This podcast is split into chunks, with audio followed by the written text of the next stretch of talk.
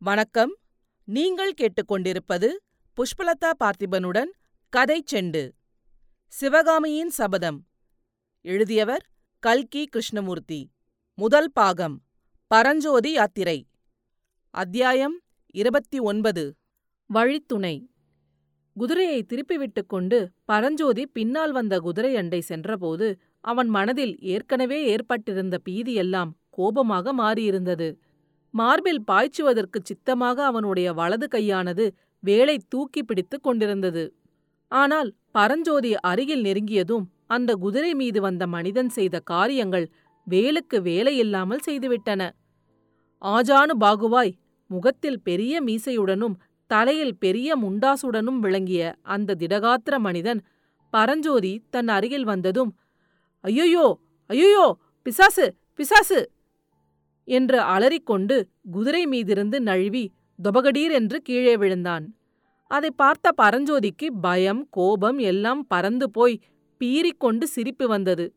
கீழே விழுந்தவன் போர்க்கோலம் பூண்ட வீரன் என்பதையும் அவனுடைய இடையில் கட்டித் தொங்கிய பெரிய வாளை பார்த்ததும் பரஞ்சோதி கலகலவென்று சிரிக்கத் தொடங்கினான். பேய் பிசாசுக்கு பயந்தவன் தான் ஒருவன் மட்டுமல்ல என்பதை நினைத்தபோது அவனுக்கு ஒரு வகையான திருப்தி உண்டாயிற்று. கீழே விழுந்த மனிதன் மீண்டும் ஐயோ பிசாசு சிரிக்கிறதே பயமா இருக்கிறதே! என்று அலறினான். அந்த வேடிக்கையை இன்னும் கொஞ்சம் அனுபவிக்க விரும்பிய பரஞ்சோதி குதிரை மேலிருந்தபடியே வேலை நீட்டி கீழே கிடந்தவனுடைய கையில் லேசாக குத்திய வண்ணம் பிசாசு பேசுவது போல் தானாக கற்பனை செய்து கொண்டு அடி தொண்டைக் குரலில் அடே உன்னை விடமாட்டேன் விழுங்கி விடுவேன்! என்றான். அதற்கு அடுத்த கணத்தில் பரஞ்சோதி சற்றும் எதிர்பாராத காரியம் ஒன்று நடந்தது. அது என்ன என்பதையே அச்சமயம் அவனால் நன்கு தெரிந்து கொள்ளக்கூட முடியவில்லை. ஒரு கணம் அவன் தலைகீழாக பாதாளத்தில் விழுவது போல் இருந்தது. உடனே அவன் தலையின் மேல் ஆயிரம் இடி சேர்ந்தாற்போல் விழுந்தது. அடுத்தபடியாக அவனுடைய மார்பின் மேல் விந்திய பர்வதம் வந்து உட்காருவது போல் தோன்றியது. பிறகு ஒரு பிரம்மாண்டமான பூதம். ஹ ஹ ஹ ஹ என்று பயங்கரமான பேய்க் குரலில் சிரித்துக்கொண்டு அவனுடைய தோள்களை பிடித்து பலமாக குலுக்கியது. சற்று நிதானித்து மனதை தெளிவுபடுத்திக் கொண்டு சிந்தித்த பிறகுதான் பரஞ்சோதிக்கு நடந்தது என்னவென்பது புலனாயிற்று. பரஞ்சோதி தன்னுடைய வேலின் நுனியினால் கீழே கிடந்தவனுடைய கையை லேசாக குத்தி விழுங்கி விடுவேன் என்று கத்திய உடனே அந்த மனிதன் பரஞ்சோதியின் வேலை கெட்டியாக பிடித்துக்கொண்டு ஓர் இழுப்பு இழுத்தான். அவ்வளவுதான். பரஞ்சோதி குதிரை மேலிருந்து தடாலென்று தலை கீழே விழுந்தான். உடனே அந்த மனிதன் மின்னலைப் போல் பாய்ந்து வந்து அவனுடைய தோள்களை பிடித்து குலுக்கினான். அதோடு நீ பிசாசு இல்ல மனுஷன்தான்.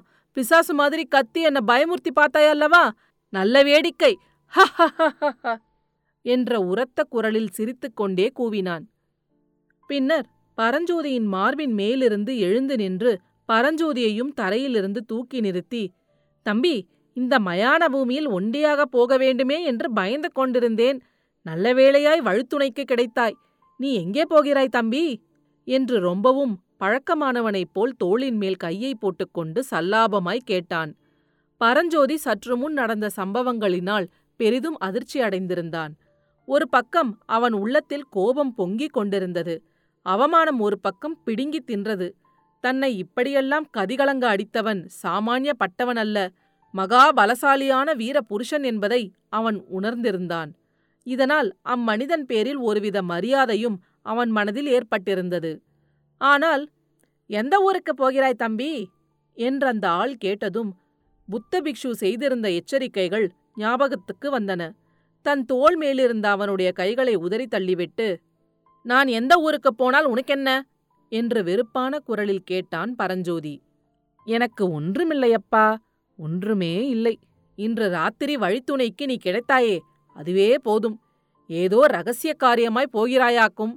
ஆனால் இப்படி சொல்லி நிறுத்தி அந்த வீரன் பரஞ்சோதியை சற்று கவனமாக உற்று பார்த்தான். அந்த பார்வையின் கருத்தை உணர்ந்து கொள்வதற்குள்ளே மறுபடியும் அவன் தரையிலே விழும்படி நேர்ந்தது. ஒரே நொடியில் அவ்வீரன் பரஞ்சோதியை கீழே தள்ளியதுமல்லாமல் தரையில் அவன் அருகில் உட்கார்ந்து கழுத்தை நெரித்து பிடித்து கொண்டான். நீ வாதாபி ஒற்றனா? இல்லையா? சத்தியமாய் சொல் என்று கடுமை நிறைந்த குரலில் கேட்டான். பரஞ்சோதிக்கு கோபத்தினாலும் வெட்கத்தினாலும் கண்களில் ஜலம் வரும் போலிருந்தது அவன் விம்முகிற குரலில் நீ சுத்த வீரனாக இருந்தால் என்னோடு எதிர்க்கெதிர் நின்று வாளோ வேலோ எடுத்து சண்டை செய்யும் என்றான். உன்னோடு சண்டை போட வேண்டுமா? எதற்காக அப்பனே? நீ வாதாபி ஒற்றனாயிருக்கும் பட்சத்தில் உன்னை இப்படியே யமனுலகம் அனுப்புவேன். நீ ஒற்றன் இல்லையென்றால் உன்னோடு சண்டை போடுவானேன். நாம் இருவரும் சிநேகிதர்களாயிருக்கலாம். நீ ஒற்றன் இல்லை என்பதை மட்டும் நிரூபித்துவிடு. இதோ இம்மாதிரி ரிஷபலட்சனை உன்னிடம் இருக்கிறதா? என்று கேட்டுக்கொண்டே அவ்வீரன் இடது கையினால் தன் மடியிலிருந்து வட்ட வடிவான ஒரு செப்புத் தகட்டை எடுத்துக் காட்டினான். பல்லவ சாம்ராஜ்யத்தில் பிரயாண அனுமதி பெற்ற ராஜ தூதர்களுக்கு அடையாளமாகக் கொடுக்கும் ரிஷப முத்திரை பறித்த தகடு அது. பரஞ்சோதியும் வேண்டா வெறுப்புடன் தன் மடியிலிருந்து மேற்படி முத்திரை தகட்டை எடுத்துக் காட்டியதும் அவ்வீரன் பரஞ்சோதியின் கழுத்தை விட்டதோடல்லாமல் அவனை தூக்கி நிறுத்தி ஆர்வத்துடன் ஆலிங்கனம் செய்து கொண்டு தம்பி என்னை மன்னித்துவிடு. உன் முகக்கலையை பார்த்தாலே சொல்லுகிறது. நீ சத்ருவின் ஒற்றனாயிருக்க முடியாதென்று. இருந்தாலும் இந்த யுத்த காலத்தில் யாரையும் நம்பி எந்த காரியம் செய்வதற்கில்லை.